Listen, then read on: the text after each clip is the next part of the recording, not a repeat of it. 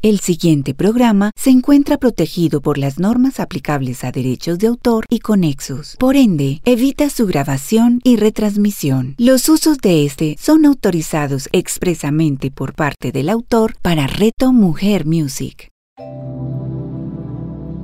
Hablemos de Reiki con Carlos Arturo Hidalgo. A continuación, en Reto Mujer Music.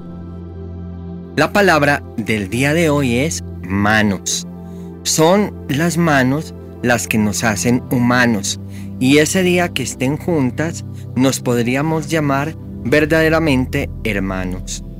Soy Carlos Arturo Hidalgo Martínez y presido la Asociación Colombiana de Reiki.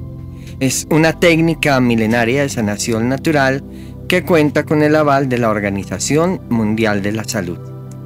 En esta oportunidad tenemos un invitado muy especial y estoy refiriéndome a un amigo de muchísimos años, Raúl Andrés Londoño, quien se desempeña en el área de la salud y su sabiduría, su discernimiento y su proceso siempre me han llamado la atención.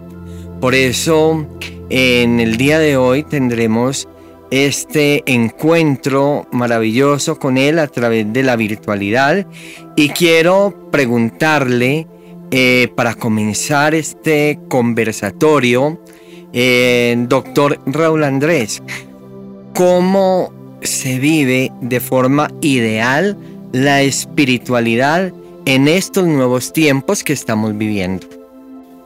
Bueno, un saludo para todos. Muchas gracias, maestro Carlos Arturo, por la invitación tener la oportunidad de estar aquí y poder compartir también con ustedes este espacio es un motivo de mucha gratitud. Bueno, ¿cómo se puede vivir la espiritualidad directamente en el campo práctico de la vida?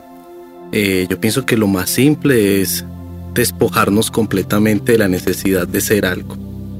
Esa es la única manera de, de poder expresar lo que de verdad es el espíritu, porque cuando tenemos la oportunidad de querer ser algo, de querer expresar ser algo, estamos abandonando el ego. ¿sí? El ego es todo lo que quiere permitirse notar, es todo lo que quiere permitirse ser, es todo lo que quiere ganar un espacio, tener la razón, eh, llevar la contraria, cuestionar, asumir, argumentar. Entonces cuando abandonamos esa necesidad de querer ser algo, en realidad permitimos que de una manera muy inocente y muy fluida el espíritu se manifieste y es simplemente eso, simplemente dar el espíritu a los demás por eso se dice espiritualidad, ¿sí? dar el espíritu y eso nos permite de una u otra manera ser más espontáneos y de una u otra forma también permitirnos entregarnos de una manera eh, totalmente transparente. Bien, maravilloso. Después de escucharlo a él, em, viene a mi mente una pregunta que la harían todos ustedes también si conocieran un poco de cerca la vida de Raúl Andrés.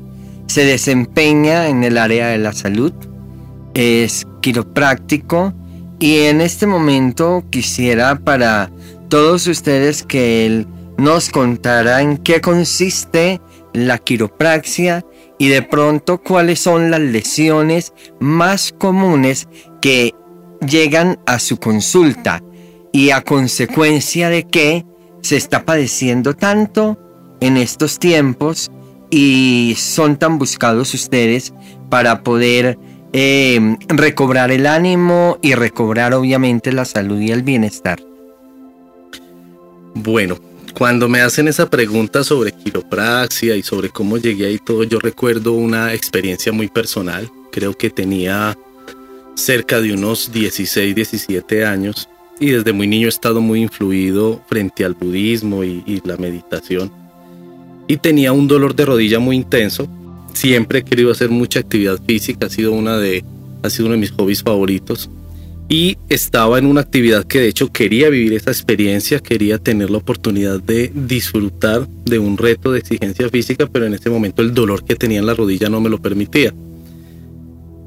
Recuerdo que por un momento eh, dejé como la necesidad de, querer luchar con el, con el dolor, de querer luchar con la frustración que eso me estaba generando y por un momento empecé a dialogar con, con mi rodilla, empecé a dialogar con el dolor y era como una posición de apacíguate siquiera por, por el día de hoy mientras tengo la oportunidad de, de vivir esta experiencia que de verdad quiero hacerlo y no importa si vuelves después.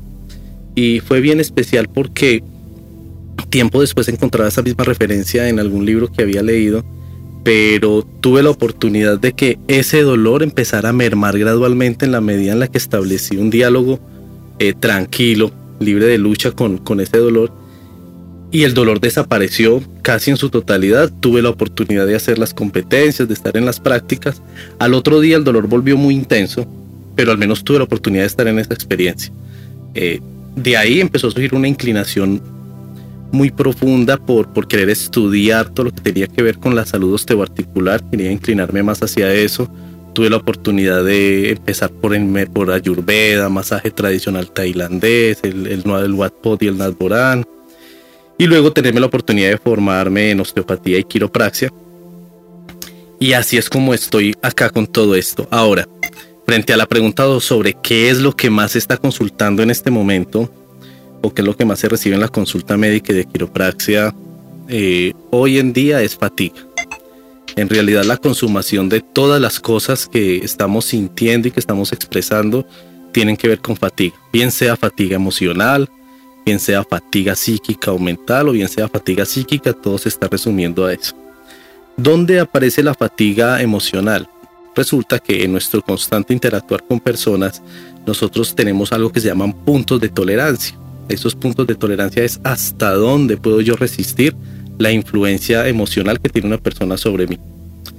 Cuando sobrepaso esa presión emocional o ese índice de tolerancia, empiezo a experimentar fatiga emocional. Ahora, ¿qué pasa con la fatiga emocional? La fatiga emocional se gesta en áreas del cerebro que envían impulsos electromagnéticos al cuerpo para poder establecer su funcionamiento a través del sistema nervioso autónomo. Si hay fatiga emocional, esa área del cerebro se estresa, empieza a bajar la frecuencia vibratoria de la carga eléctrica y el, la parte del cuerpo que necesita carga eléctrica para funcionar de manera adecuada, pues no la tiene, no tiene esa misma carga de energía. Entonces empezamos a hacer un proceso que se llama somatización. Empezamos a somatizar una enfermedad. Cuando esa carga emocional, por ejemplo, es, está relacionada con ira, resentimiento, pues el área del cerebro que está relacionada directamente con la parte de somatizar esa tensión que tiene que ver con resentimiento e ira, es la misma que le envía impulsos eléctricos al hígado. O sea que muchos años después de tolerar fatiga emocional relacionada con ira, con resentimiento, pues muchos años después voy a somatizar un cáncer hepático, voy a terminar somatizando un hígado graso y como consecuencia de un hígado graso va a empezar el dolor articular en el hombro derecho. ¿Por qué? Porque es que es el campo aferente que afectan los problemas hepáticos, el de mi cuerpo derecho. Entonces esa es una de las principales causas de consulta en este momento referido a dolor. Luego viene la fatiga mental, que es la que tiene que ver no con la parte emocional dentro de nuestra psiquis, sino está específicamente ligada a la carga mental que tenemos frente a responsabilidades, frente a información académica, información laboral, información de muchas cosas que a veces hay que hacer que sobresaturamos la capacidad de atención que tenemos. La diferencia que hay entre tener una alta carga mental y una baja carga mental no tiene que ver con el cerebro, con la nutrición o como muchas personas creen con tomar multivitamínicos para el cerebro. En realidad tiene que ver con nuestro foco de atención. Cuando nosotros tenemos un foco de atención muy limitado o escogemos una sola cosa a la cual le prestamos atención, no tenemos una estimulación de la elasticidad cerebral. Entonces, querer manejar muchas cosas no es posible. Entonces empieza a generar la fatiga mental.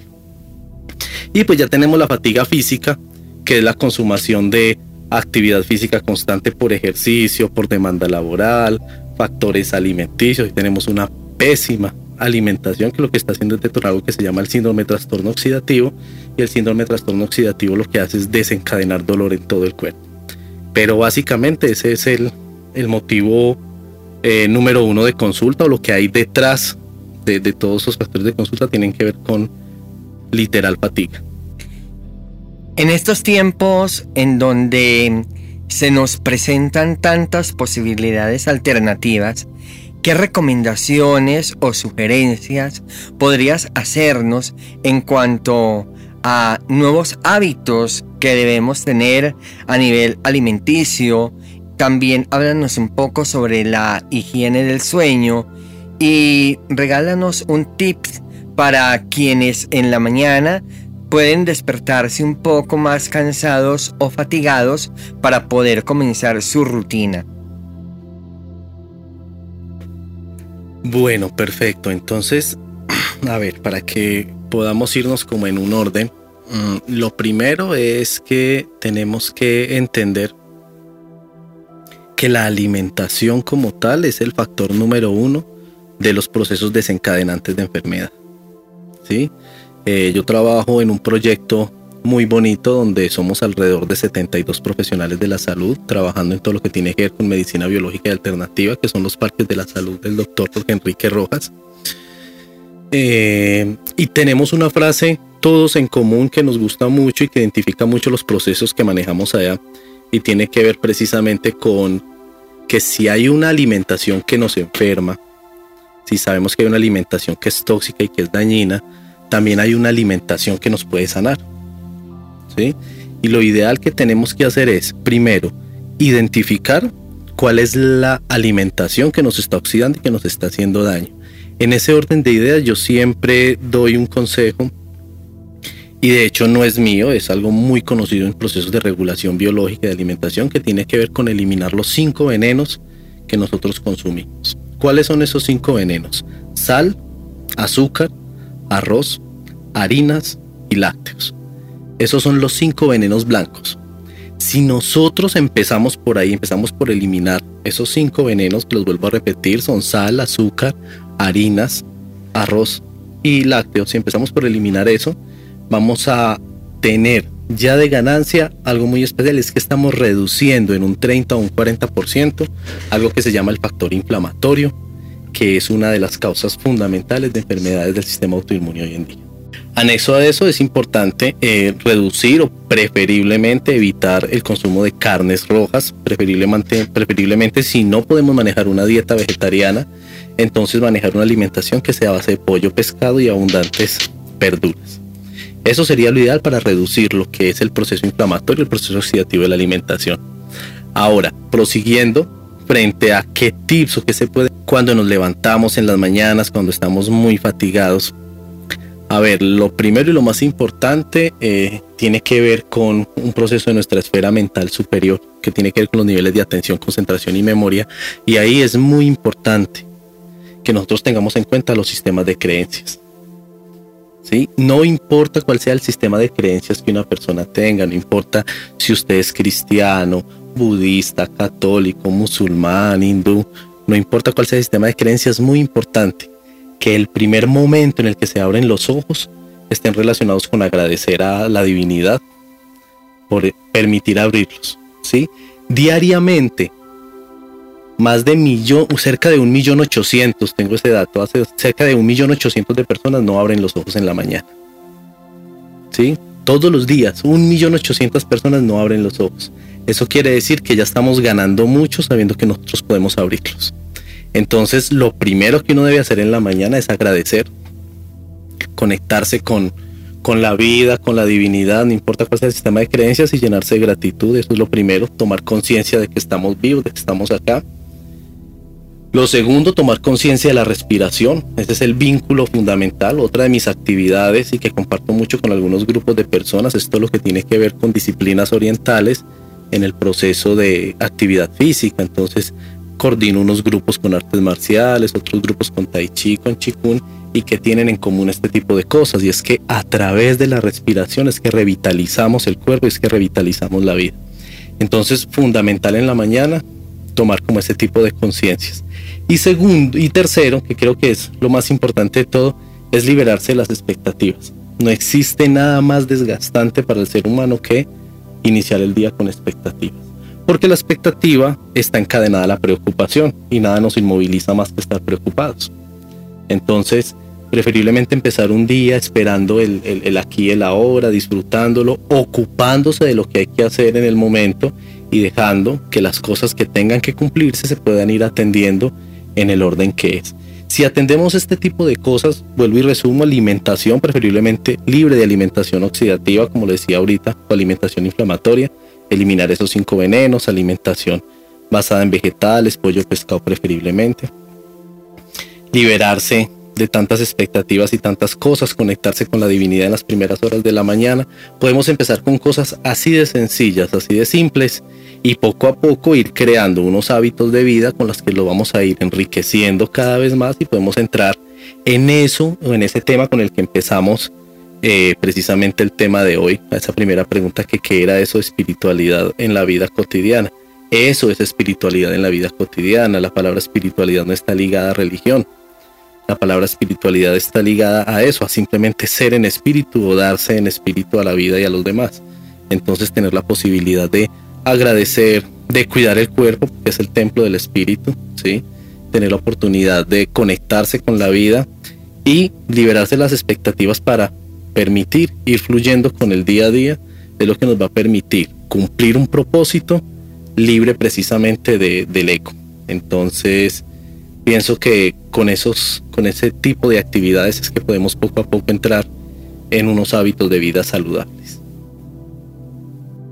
Bueno, amigos de Reto Mujer, muchas gracias por siempre estar ahí, atentos y dispuestos. Gracias al doctor Raúl Andrés por su compañía, gracias por su sabiduría y como siempre, gracias por existir. Quédense con la mejor programación en Reto Mujer.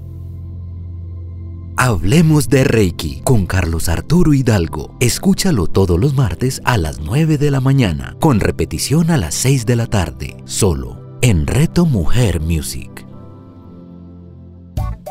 Hola, un extraordinario día para ti. Quisiera preguntarte algo. ¿Y si existiera una forma diferente de hacer que las situaciones de la vida tuvieran una nueva forma de pensarlas, decirlas y sentirlas? Si deseas saber cómo, te invitamos junto con Sebastián a nuestro próximo programa de la magia de un legado. La magia de un legado con Carlos López y Juan Sebastián Castillo. Escúchalos todos los miércoles a las 9 de la mañana, con repetición a las 6 de la tarde, solo en Reto Mujer Music.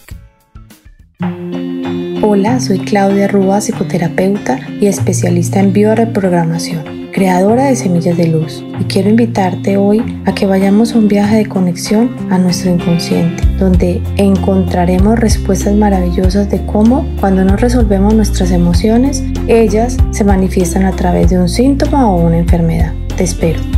Claudia Rúa. Escúchala todos los miércoles a las 11 de la mañana, con repetición a las 8 de la noche, solo en Reto Mujer Music.